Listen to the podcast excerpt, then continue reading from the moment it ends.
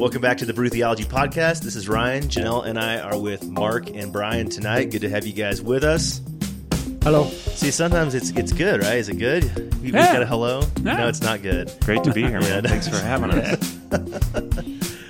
So uh, today, tonight, I should say, uh, we are tackling Mark's topic that he wrote for the Denver Brew Theology crew called "The Crown of Creation" or God's Imagination. It's uh, got a fun little ring to it. And we'll do some conversational guidelines just to remind you all out there if you're doing these in your own community. These, I think, are what kind of keep us grounded. No soapboxes allowed, so nobody gets the last uh, word or viewpoint, but still please be passionate. Number two, respect all others and their viewpoints. Three, extend courtesy by listening well. Four, everything is up for discussion. And we wrap it all up with don't be a jerk. And I hear that Jersey Brew Theology says don't be a douche, and sometimes people say don't be a dick an asshat. You can say whatever you want. But we write jerk because It's just a little more polite. it is, it is. And if you're trying to sell curriculum online, which by the way you can do, you can get some of this stuff online yes, you can. for like pennies. It's so so Pretty super much. cheap. Yeah, you could do your own community. So if you're interested in wherever you are across the country or in New Zealand, shout out to our New Zealand listeners. Then just email Janelle at brewtheology.org or Ryan at brewtheology.org. All the information is right there. We're on Twitter, brew underscore theology, Facebook and Instagram Brew theology. just brew theology there. So we uh, we have a busy summer ahead of us, and by the time this is published, we may or we may have not already gone to North Carolina. right. So we should probably just talk about that anyway. Well, we should because we're going to go to the Wild Goose Festival and we're going to do a live podcast there. Which the first time we did it was how I met one of my good friends, Bridget. And then we did it. Who was on last year? Do you remember? We had a Jew and a Gentile walk into That's a bar right. mitzvah. Charles was with us, Yes, that was a ton of fun. and he gave me a cigar afterward, which I don't smoke a lot, by the way. But let me tell you, in North Carolina, I probably smoke more in just a few days there than I do in like three years. So I don't know. I say smoke cigars. All right, everybody. I live in Colorado, and I'm saying cigars. But it is legal here, and so are psychedelic mushrooms. Or it's not. It's not. It's not legal. You just can't You- you Decriminalized. Yes, dec- so there's a, a little fine line there. So come to Colorado or come to North Carolina because you can do a little bit Yeah. of everything in both places. We'd love to have you in North Carolina. You can work the booth with us one afternoon, and um, you know we might have a cooler by the table that's a secret. It is a secret, Maybe. and you don't just come by to get a free beer like kids come and get free candy. You actually have to sit down and have a lengthy conversation, substantial.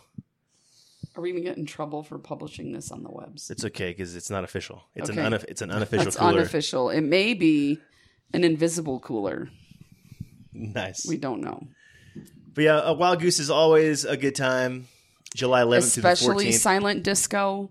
So you have to stay up all day and all night and then silent disco. But it's worth it, I promise. Hmm.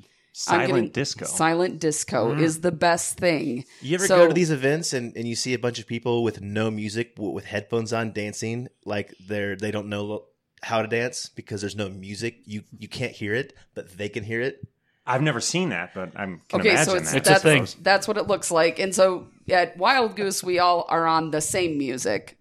And in some places, they'll you can choose between channels, so you can have different people dancing to different music under the same DJ. So you'll see people on the horizon there line dancing, that kind You of You feel thing. like be. you're in your own world, and yet your world is interconnected with others in a very mystical way. yes, it really it is mystical. It is transcendent. is. I'm, I'm telling you, especially when Bohemian Rhapsody comes on, it's the best. Yeah. It I think I really need to is. get in on that. or shout. I mean, It's good, good really wedding cool. music as well. Uh, it happens here around Denver every once in a while. I think we we should look into it for brew theology. We should see what it would cost to rent the equipment or borrow it from somebody and do our own silent disco. I always wonder what kind of events work. So clearly, these events work for the kind of people that we bring in on Thursday nights. But we've done baseball games, which brings in a smaller crowd, and I get it because nerds usually don't like sports. But you know, we've done we've done backyard cookouts, which that actually works. People like to Yeah. eat. But I wonder if that would work with a Oh Brew no! Theology Come community. on, you light up Twitter and our social media and tell me how many of you would come to a Brew Theology hosted silent or loud disco. I mean, I'd be there, but I'm an extrovert. It's gonna happen. I'm Janelle, saying- Either way, and Janelle found herself in a in a very and it is a very mystical way a Yeah. few years ago when you first did that. yeah. So regarding events and having a lot of fun, we did Altruist about a month ago here in Denver, and there are Was that a month ago? by the time they listen, it might be two months. There are other people who are actually showing interest around the country who would who would want to do something like this. If that's you, if you're like, what is Altruist? It was an event. It was a five hour event with all six major world religious leaders under the sun coming together, doing collaborative work uh, with their religion and altruistic efforts in the world at large, and in our local community in Denver. Uh, proceeds went towards local nonprofits as well. We had beer from a local brewery, and I thought it was a lot of fun It was a lot and I think fun. that idea can carry on in other communities as well. So if you want to do it, we'd love to you know talk with you guys and set that up in your city or town. So without further ado, we will do very brief introductions. You've heard Janelle's and mine several times, so we'll keep this really short. But you haven't heard Brian's, so he he could go like an extra thirty seconds. So I grew up. I grew up Southern Baptist, evangelical. I feel like I'm very comfortable saying that and realizing those were great uh, parts of my life. However, the last 20 years, I've deconstructed quite a bit of that, and I am um, more of a I am a Christian that likes to cultivate interfaith dialogue and community, and I don't have any regrets about any of my spiritual gleanings throughout the years, even if I've left some of them behind. I'm Janelle. I was born and raised in the Church of the Nazarene. I left that tradition seven years ago when we moved. And so now I usually go by the label of progressive Christian. And really, Brew Theology is my spiritual home at this point in time. And I love it very much. It loves you. Thank you. Is it an it? Is it a they? oh, it definitely should be a they. It should be. Yeah. All right. Well, I'm Mark. Uh, I was raised uh, garden variety Catholic, uh, church every Sunday, Easter, Christmas. Uh, got confirmed, First Communion, did some catechism here and there, and then uh, I left that as soon as uh, I was emancipated. Uh, I, uh, but it, it's it's um right now I, I got this pet idea that religious morality and morality in general is based on social instinct. And that social instinct is a thing that kind of works on you. And it, uh, it's both, uh, it's both imminent and eminent.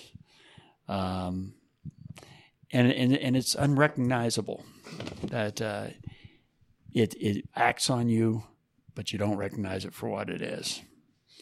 Pet theory. Anyway. I'm Brian. Uh, I grew up Catholic in Wheaton, Illinois. I went to Catholic school through middle school, but How grown- could you live in Wheaton, Illinois, and not be an evangelical? well, here here it is, right? As I got older, I kind of evolved into non-denominational Christianity in my late teens, early 20s, but always kind of identified myself as a progressive sort of universalist Christian and for the past 10, 15 years or so, I've kind of had a hard time finding a, a church that sort of accepts those views. So in the last couple years, I've become very, very comfortable and happy not identifying as a Christian anymore. Um, more of a, a rational secularist. I think it's very dangerous to have any any beliefs that you can't prove in some way and, and can't have some rational defense in some way. So, um, in the last year or so, I've gotten a little bit into some Buddhist practices as well that I think science uh, backs up really well. Well, nice. This will be fun tonight. So, The Crown of Creation or God's Imagination by Mark over here. So, Mark, you have to help us out because this is completely your stream of conscious in a way that is beautiful. and those that know you, which last week some of us were like, "Oh, this is so Mark," does you know? and yeah, it is, and we love it. Um, now, in a nutshell, if you can, if you can somehow Cliff notes this for the listeners who were not a part of our gathering last week, you start with Adam and Eve, and then you end with some Zen Buddhist stuff. And you weave in original sin and you talk about mysticism. So first off, like des- describe the title and why that title was important to you because I know t- titles are tricky, and then just the trajectory from Adam and Eve down to where we're going to have this dialogue with our questions tonight. Yeah. basically um, crown of creation or god's imagination Um, I'm kind of linking uh, our Western, you know, uh, uh, Abrahamic religions with the Eastern Dharmic religions. Uh, mysticism, whether it's Western or whatever, it's kind of a link between the two of them. Um, but I believe that underneath the different stories, they're still referring to the same thing. They've got their own way or, or their own, you know, it's it's tinted or tainted by their own experience, but they're still looking for the same thing. Um, and there's just a lot of similarities I see between different religious uh, ideas and principles. Yeah, so you start off with the Judeo-Christian story of creation with Adam and Eve, and then how uh, the idea of original sin, clearly from what I can read from your take on this, came later. I know those who've done any sort of studies on that. You know, they're like original sins in the Bible, right? Well, Mark's done some studies, and so he's basically saying no, it's it's not. But you can use a story. There's things beyond the story of original sin that then point to some deeper truths. So Well, basically, I mean, uh, there's no dispute about the idea of, of original sin. Original sin is separation from God. It is the the fundamental basis of what the Eastern religions uh, tell us. You know that that that reality as we experience it now is an illusion. And there is a hint of that in the Old Testament where Adam and Eve were supposed to be in constant contact with God. They're always talking to God. You know, the Hebrews, they never got to talk to God. God would come at, at them as a burning bush or, or stuff, you know. Um, there was that there was a, a direct connection. Well, you you said something about the similarity between maybe the creation stories of the Western and the Eastern religions, and that there's some undeniable truth behind that. If I was hearing you right, and and so I'm curious as to what you think that is. Like, wh- wh- why do you think that there's this similarity, and what does that what does that point to in, in human history? Well, you know, when they're talking about uh, the tree of, of, of knowledge of good and evil, again, that's detail that doesn't have anything to do with just disobedience. Why would the knowledge of good and, and evil be a bad thing? You know, of course, it says in there uh, that uh, they will have become like us, and uh, and they will they will have the knowledge, you know, of God. Um, and in the Eastern religions, again, there's there's the the illusion, which has kind of a dream-like quality. You know, it's as real as a dream is to us, but also at the same time as unreal. And and there is it's just our nature not to be able to see the truth. It's our nature uh, since original sin not to be able to commune with God. It's, I mean, in the in the Old Testament, it says God created the heaven and the earth. Well, what did God have as materials to create that? He had Himself. That was it. There's nothing else. So everything is God, and that's exactly what the uh, uh, like the Hindus say. You know, when they when they ask about God, who is God? Well, I'm God. Now, I may be a manifestation or an emanation of God, but on a fundamental level, I am. And Right. finding how that works. We we talked about this with the other Mark, and you were here for that one with the Gnosticism podcast, and Mm-hmm. Right. asking the difference between pantheism, so all things are God, or panentheism, that God is in all things. Would there be a spectrum here within this sort of uh, framework? God is in all things. Um, But then there's also an element of God is all things, Right. I, I, if I'm hearing you right. yes, I mean, well, it has to be. I mean, if you, um, I mean, it, it's first of all, it's beyond our our minds to be able to imagine God in the first place, but Sure. God becoming everything that is, and yet it's always God. So it's the same thing. It's it's God in everything, and and and uh, God is everything. Everything is God. It's it's it's all the same thing. Does that make any sense? Uh, yes, it it does, and it, it doesn't at the same time because I'm also a binary Western trained thinker. Right. right. But I try to I try to go to that third way, Richard Rohr, if you're listening.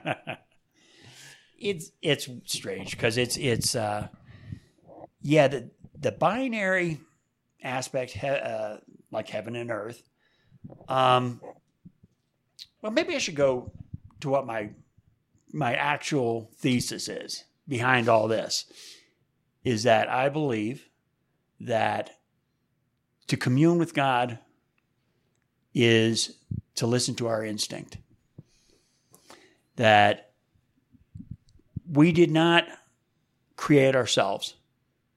You know, they they like to say, "Well, we we came up with this and we came up with that, and and we decided how we're going to uh, socialize with each other, and that we made up rules." You know, we didn't do that. We might have made up rules, but there was something that caused us to want to make up those rules in the first place. We we have it's in us to get along. It's in us to But there's perfectly good evolutionary reasons for that. I mean, we are one of the few species that can cooperate.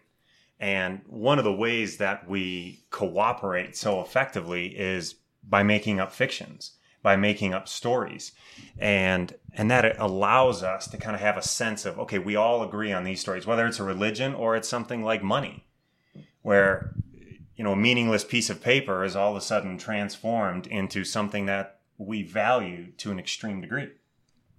So I don't know necessarily that it's it's proof of anything out there that created us, but more of an evolutionary response from from Homo sapiens to survive in a world where all odds were against us surviving when we when we came out of the trees. right. So do we think the, these mythical, allegorical stories, or literal to some people, doesn't really matter? Are they um, are they about survival instincts? Are do they do the do, you, do tribes need these creation myths in order to function and to thrive?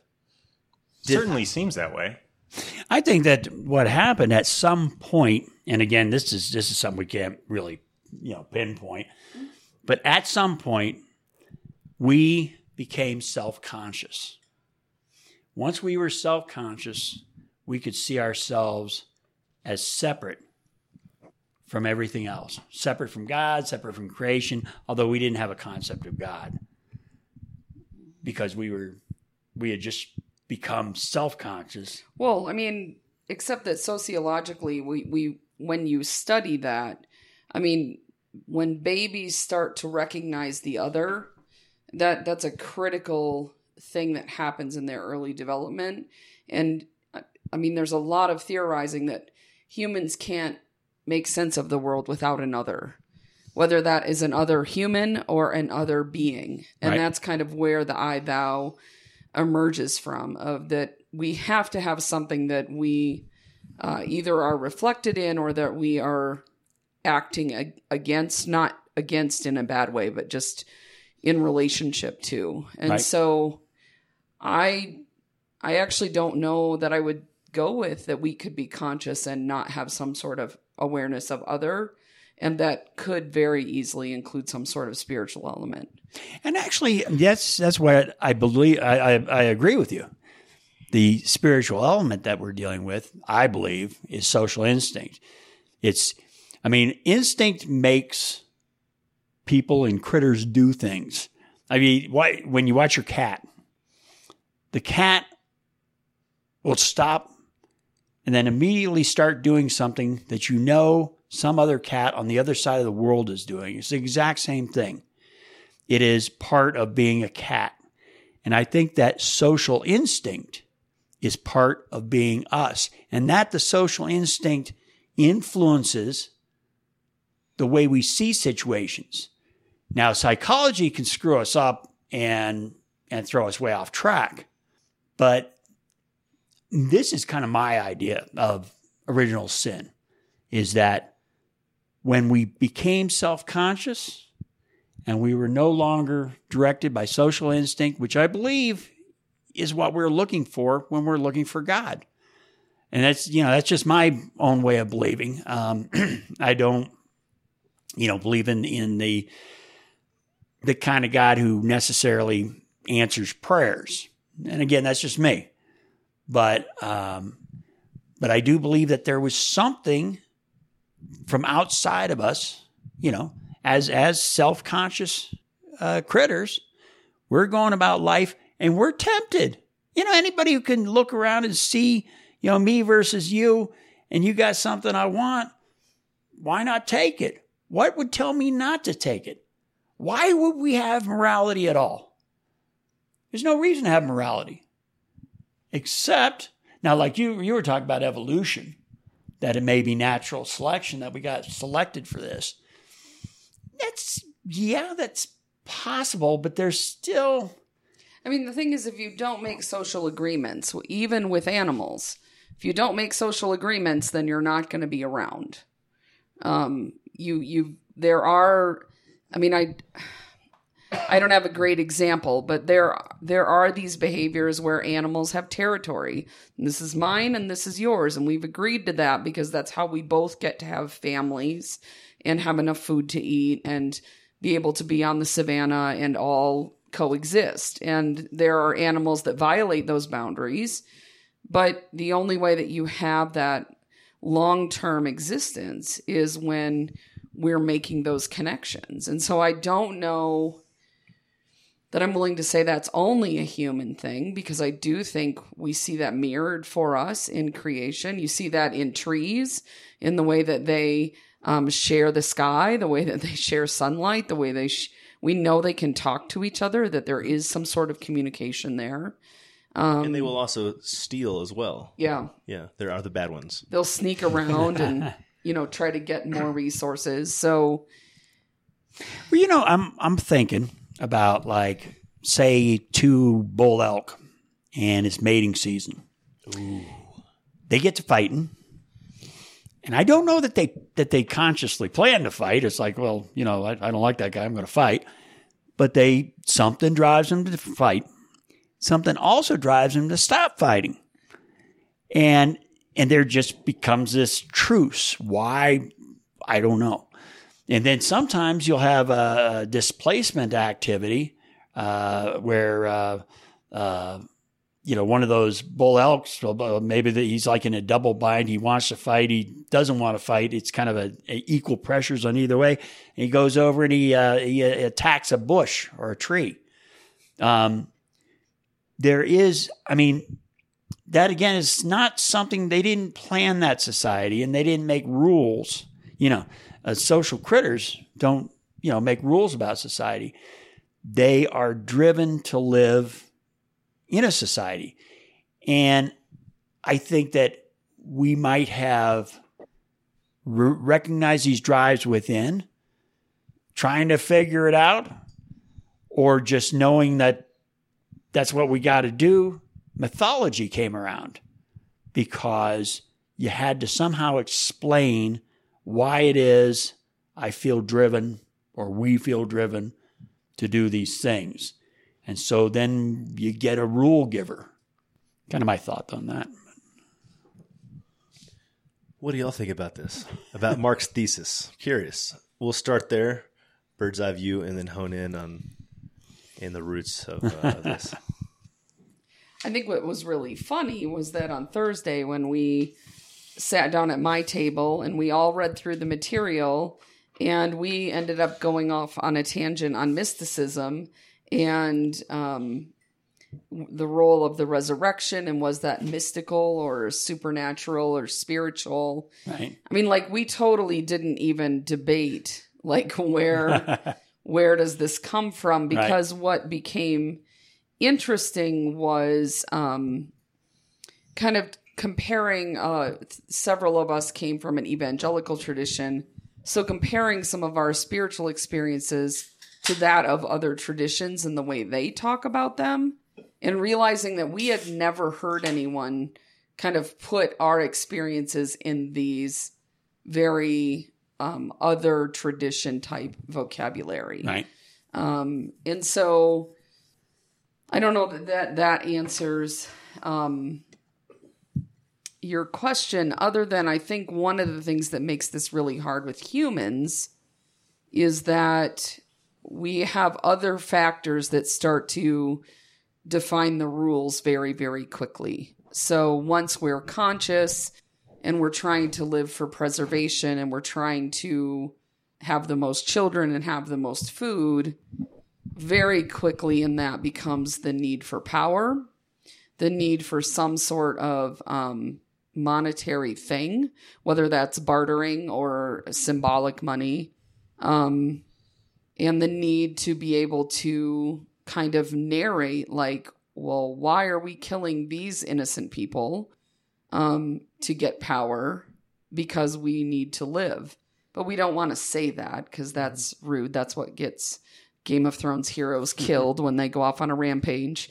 Um, and so we stories are created to help kind of make the world make sense. Um, but I don't think it's pure. I don't think I don't think it stays pure very long. I think it gets manipulated by power and desire and those kinds of things pretty quickly. I think those stories can be helpful to Yeah. human beings, especially once we get into a community as large as we have now. 7 billion people in the world. I mean, for 99% of human history, we were we lived in very very small groups of people. Yep. Mostly less than 100. We knew everybody personally, intimately. Yep. We had a relationship with them. And and now the world has changed so quick and evolution doesn't work that quickly. So we essentially have these hunter and gatherer brains living in a globalized 21st century world. where I'm online with people all around the world every single day, like, and may have friendships with them where I may never meet them.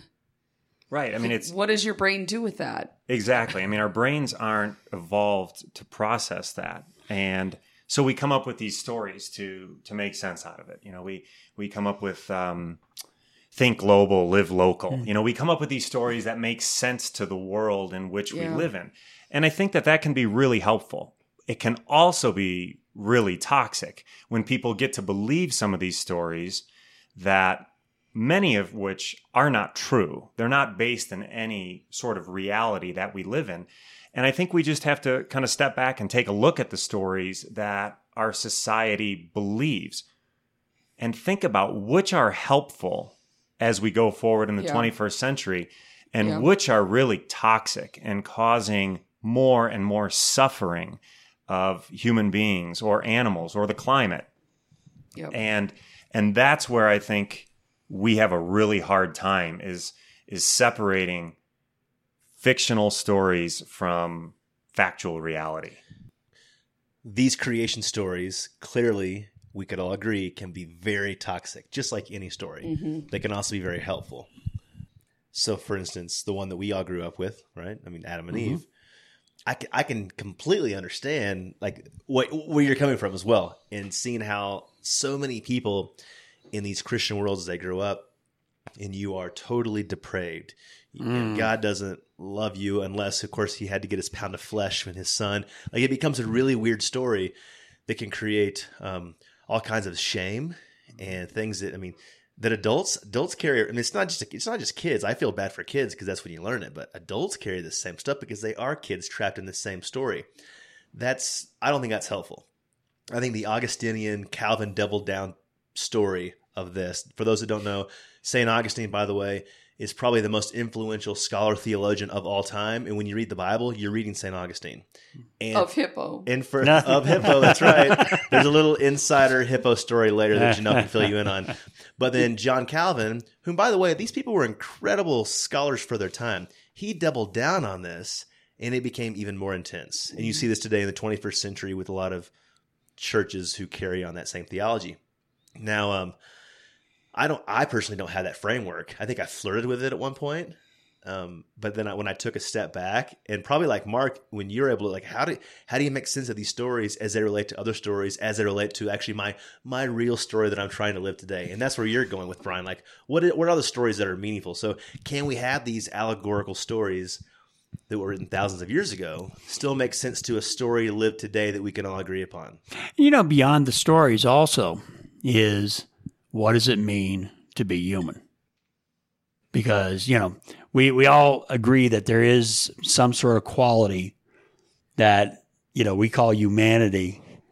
And what exactly is that quality? And I think that comes before all the stories. I mean, uh, uh, again, we, we were talking earlier about uh, uh, the stories that uh, uh, that primal people will tell will uh, uh, tell the mythology, the the legends, and they will have like archetypal sort of people that populate these stories, and then as they're going about their business, they are actually placing themselves in the position of these original heroes of their mythology.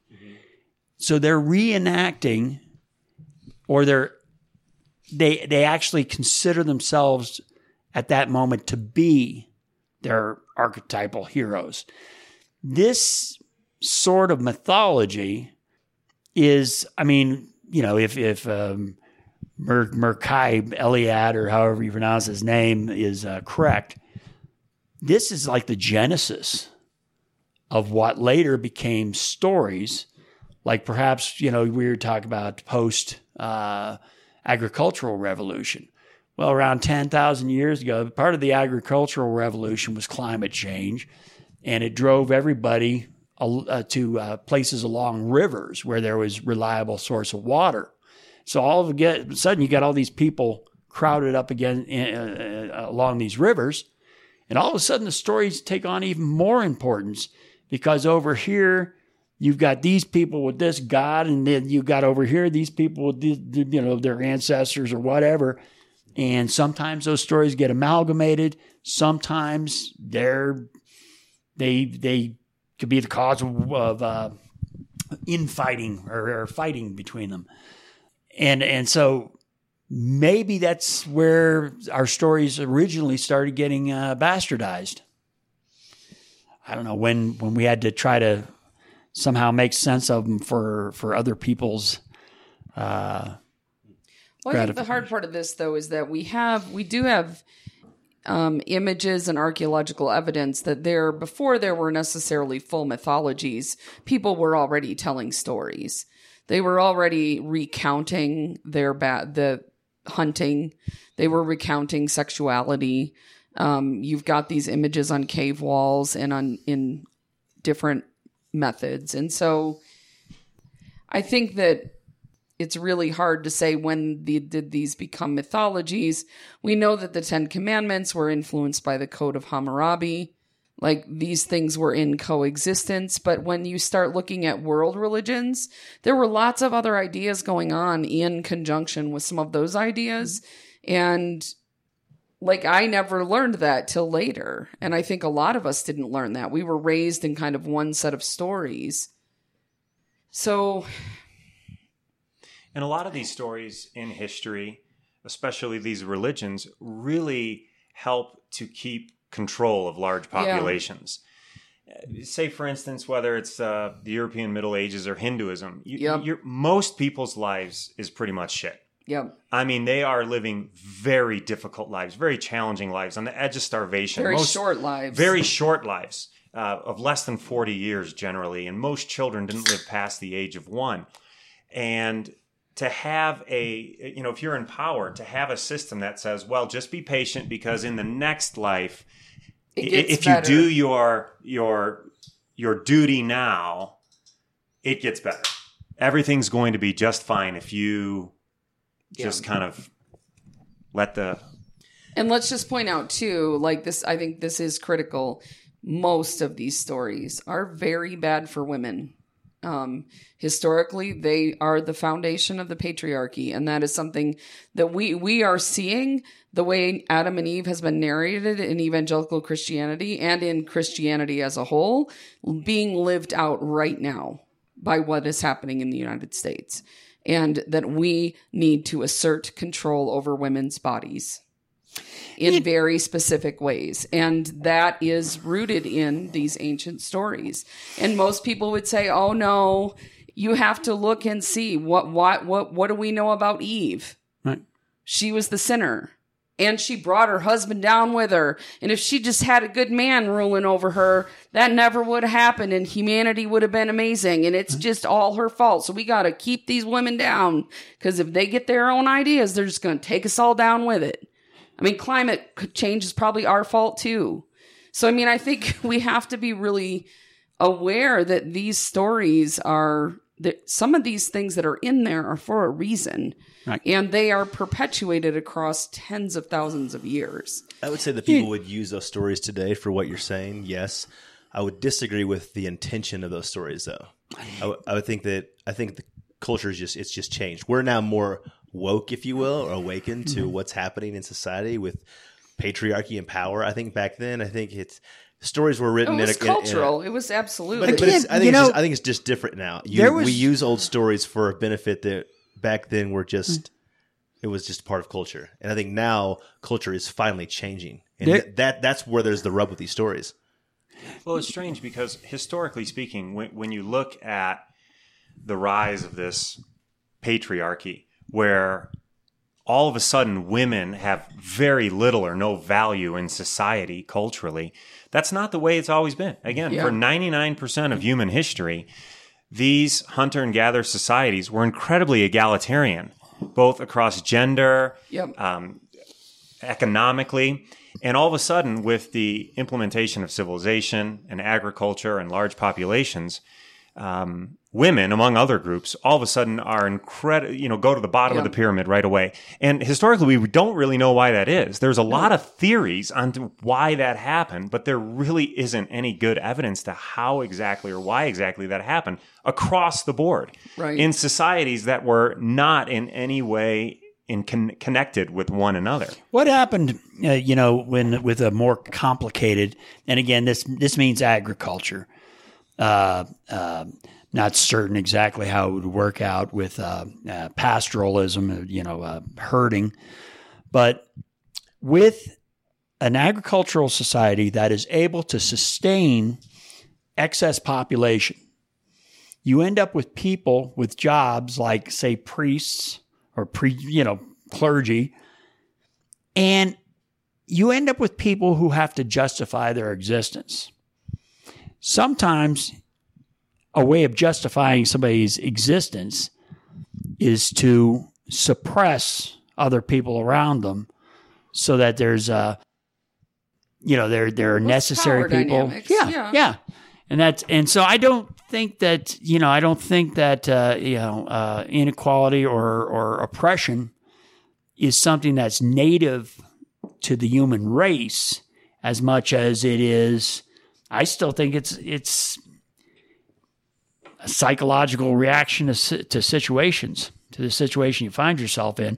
And again i mean you know psych, psych, psychology psychology can be cruel. It, it it it will you know if you're if you are if you feel that you have to be in power you will suppress anybody to try to keep that you know your your own feeling of power intact Well, and it, it may be, I mean, I think one of the possible transitions, and I, I do not know a ton about indigenous peoples, but from what I've been learning recently, there was a very strong tie there between women taking care of the earth and being aware of it and reporting that and and teaching the people about that. And I wonder if when we made the transition to to cities or into some sort of more industrialized living that as they were saying hold on this isn't good for the earth.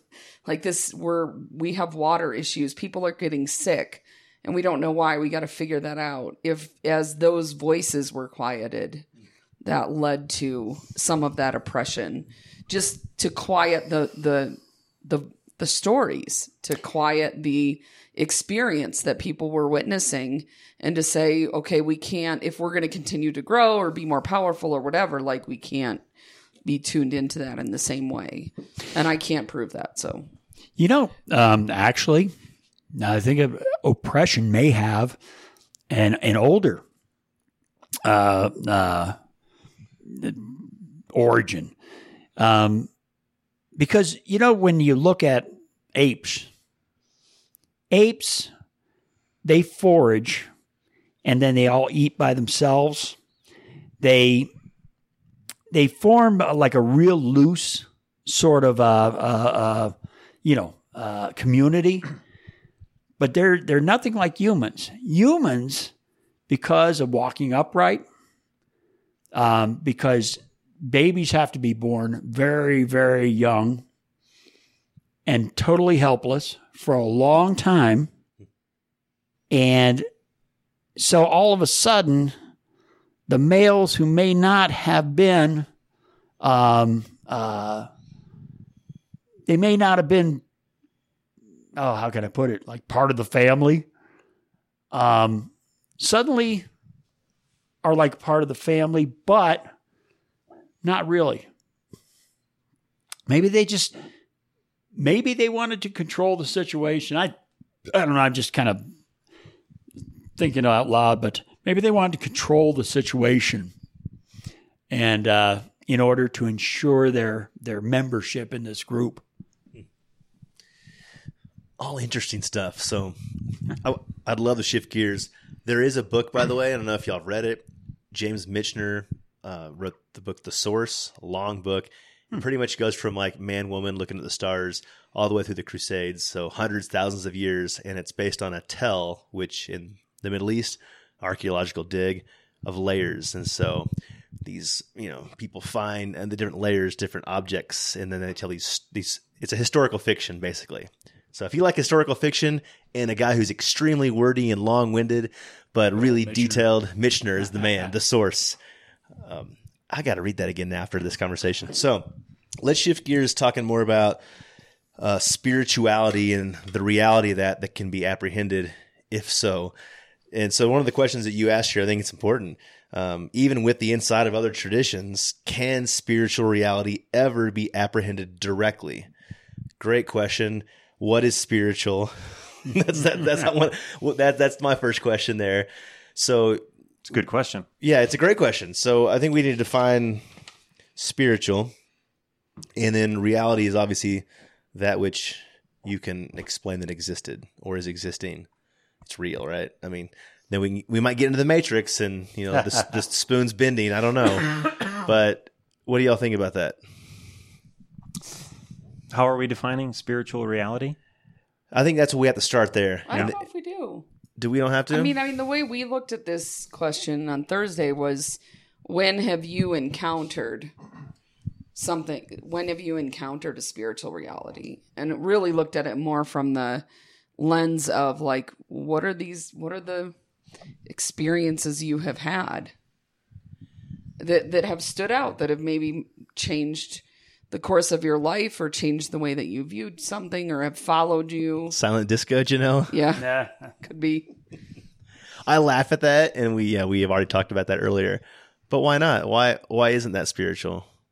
Well, and I think for me, I mean, I'll I'll go with it. I mean, so I did a uh, in the Church of the Nazarene in the part of the country I was in. They took the rule to not dance quite seriously, and so even though I really loved you know late '80s music when I was growing up in it, um, once I hit middle school, like there was you know dancing was really not appropriate, and we would get in trouble at church if they found out that we were attending. Um, and so I really kind of closed off that part of my experience. Like I still went to prom and um, would go like if there was one event or something, I might go to that. But in terms of like exploring music in any way that would lead to dancing, not done.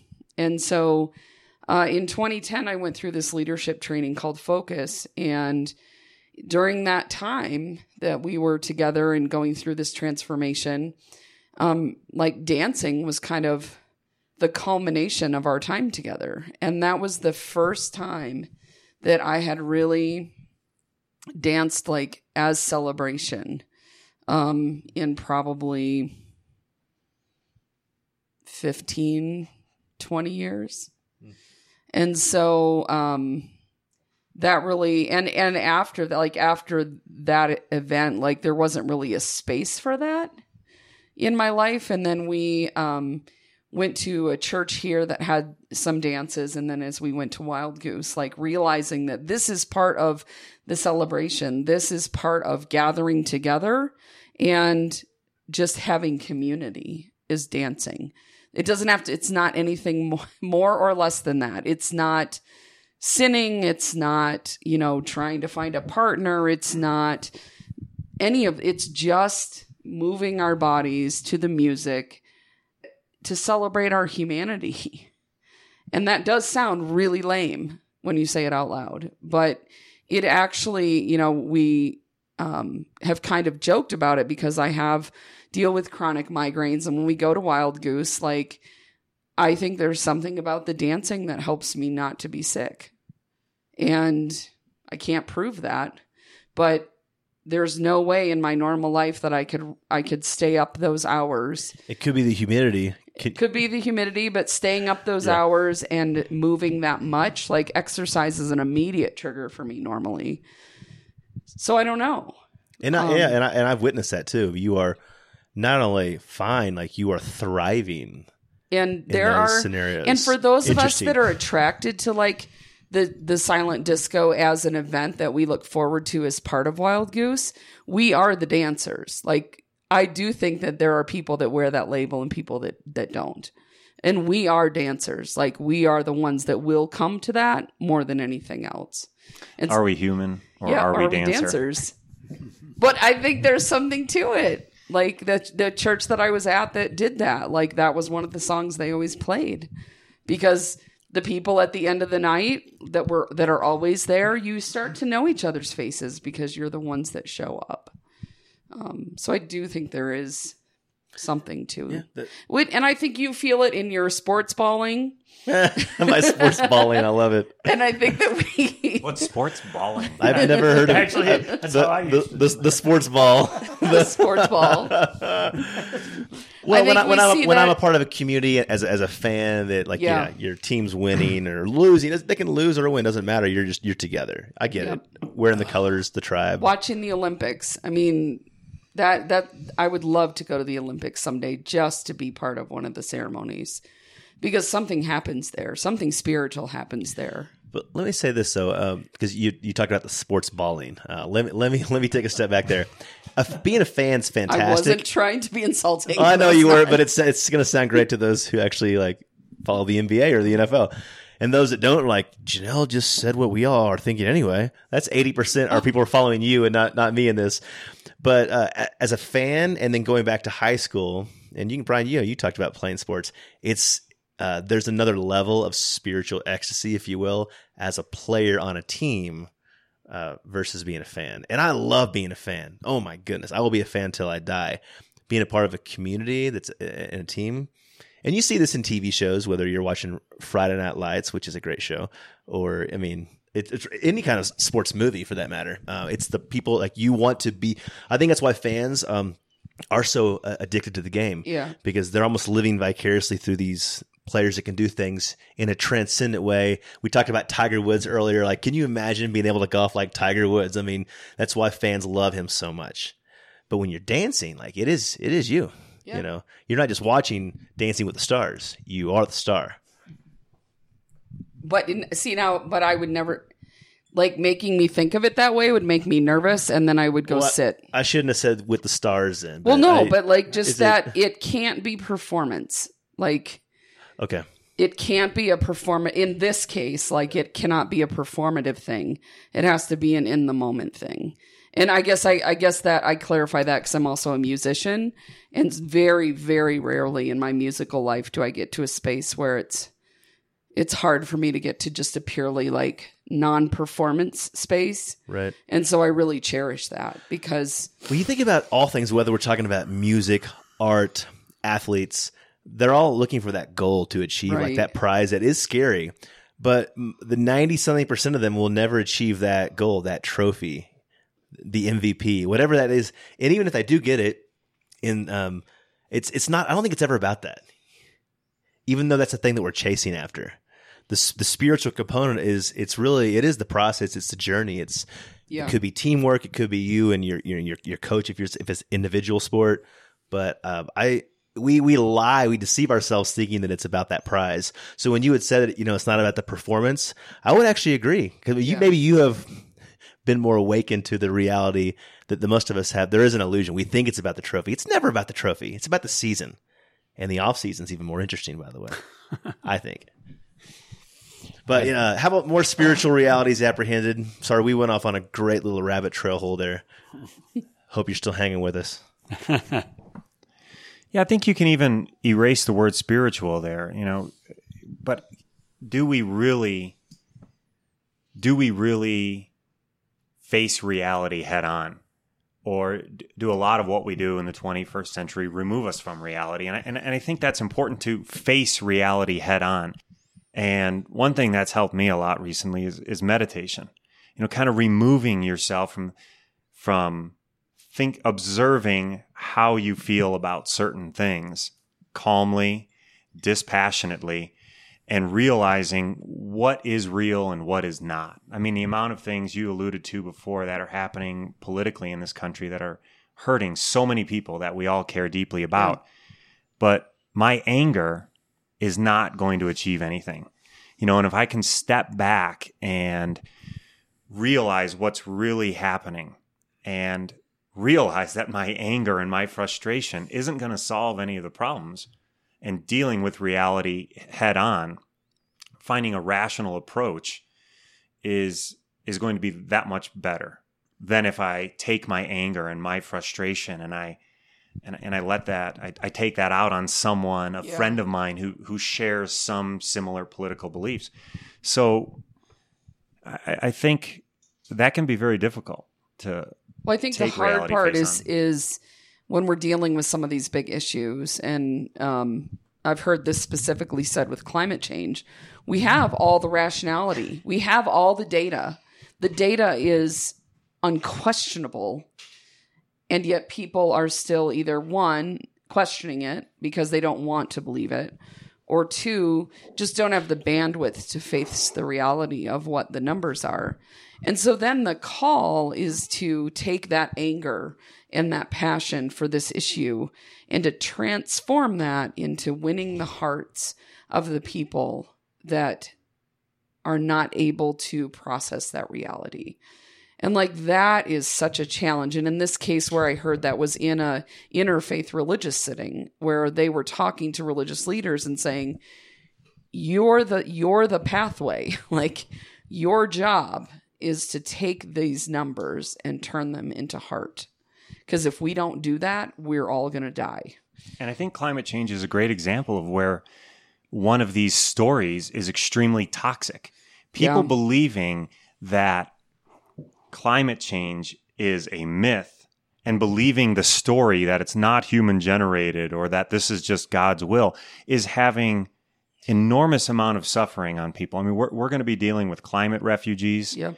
We already Very are. shortly That- here. That's the only like explanation for the amount of migration that's going on right now is that we're already seeing the impacts of climate change. And yeah, it this is it's almost it's almost as incomprehensible as God the the the level of threat that, that we're facing. But It's people not willing to face reality Yeah. head on. And it's having massive impacts. I used to live in a tiny little country in the Pacific called the Marshall Islands. The highest point of elevation is three feet. yeah, you're gone. Two thirds of Marshallese people actually live in the United States now. And, and that's partially because of this. Yep. I mean, in 50 years, the country won't exist. Yep, If sea level goes up six inches, you're done. country's underwater. Yep. And that is a reality that a lot of people don't want to face, they're believing a story that's not true, has no Yeah. basis in reality. So I think if we can just face reality head on, we, we can make a lot of progress in the world. And I mean, even the text f- from this week from the liturgical calendar in Revelation is that when God comes, there will be a new heaven and a new earth, and the waters will be washed away. Okay, What are we going to drink then? I don't know, but but my question my question was like, but is is new better? And does the fact that he's going to make a new heaven and a new earth mean we get to totally fuck this one over for fun? I don't think that's what his instructions were in the garden when he he established the rivers that went to the edges of the world and said, "You are the stewards of this." I I don't think his intention was that we destroy it purposefully. Um, I think the intention was, you know, maybe make me do as little work as I need to do as possible to be a new heaven and a new earth. Um, and we've just completely ignored our responsibility in that way. Actually, that's where our hunter gatherers came back in because they lived within nature. Um, you know, it's, it's funny. Uh, there was a major drought in uh, uh, Africa where the Kung live, the Kung of the Kalahari, and they were talking about uh, the Matumbo, I think was the name of the other, and they were they were uh, Basketball farmers. player, by the way. But- Yeah, well, um, they they were farmers, and then the uh, the hunter gatherers because they lived within nature. Nature has a certain resilience, even to a major drought, which is what they were having a major drought.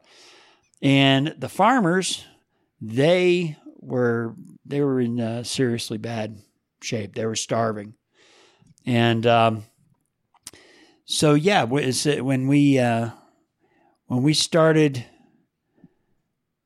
living an agricultural life, and then later on, uh, you know, the industrial revolution, we uh, we started living further and further outside of nature, and uh, we no longer consider our parts ourselves a part of nature. So maybe nature, since we don't consider ourselves a part of nature, maybe nature is kicking us out.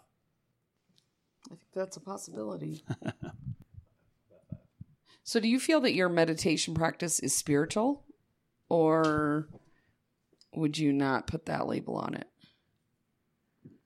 I don't think I would. I mean, it it it helps me see the world in a different way for sure. There's no question about that.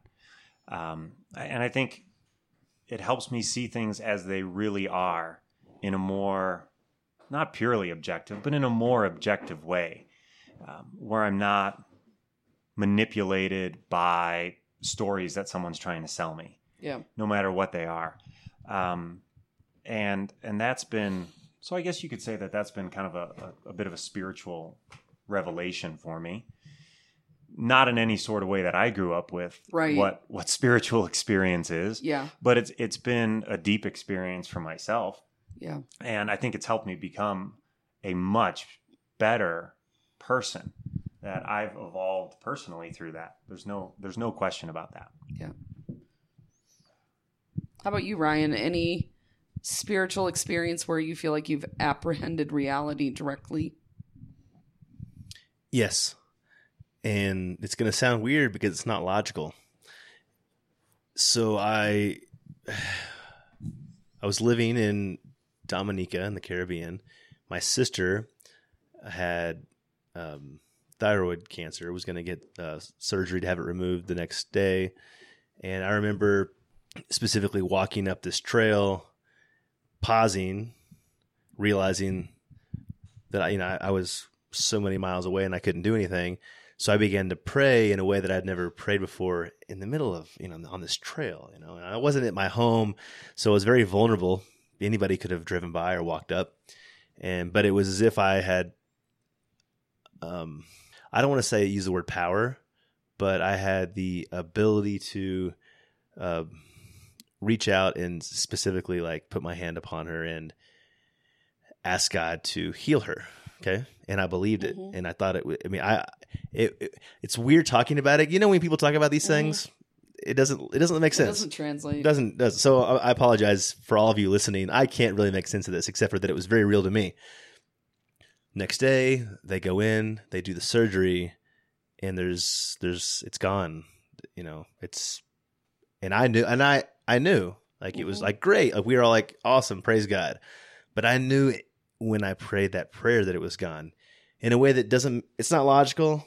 It's extremely mystical Extremely rare. it's very rare and here there she was in texas and i was in dominica. But on that moment in that very very vulnerable crying out to god kind of way um, i felt the presence of a spiritual reality that i cannot explain even to date. It's just sort of and i've seen people experience these things too that from the outside looking in going that's crazy. So i understand when you hear this Yeah. ryan's crazy. Okay No, but but do you know what i'm saying though? I mean like it, it's supposed to be yeah. Yeah. Spiritual realities are typically not logical.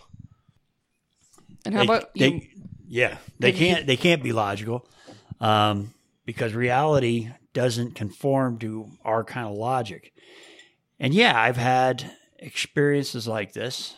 Um, it's a thing I've had it two times.